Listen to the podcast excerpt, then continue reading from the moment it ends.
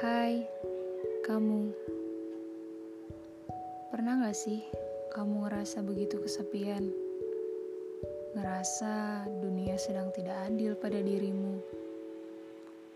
Karena orang-orang terdekat sekalipun tidak ada di saat kamu butuh. Sebenarnya, dunia bukan tidak adil. Hanya saja, kamu harus lebih besar membuka matamu melihat kehidupan. Bahwa bukan hanya kamu tapi banyak orang-orang yang lebih merasa kesepian yang tetap bahagia.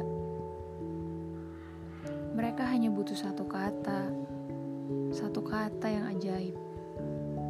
Bersyukur.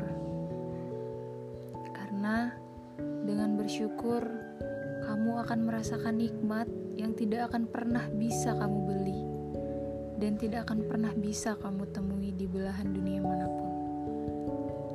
Jadi, jangan lupa untuk tetap bersyukur agar tetap selalu bahagia untuk.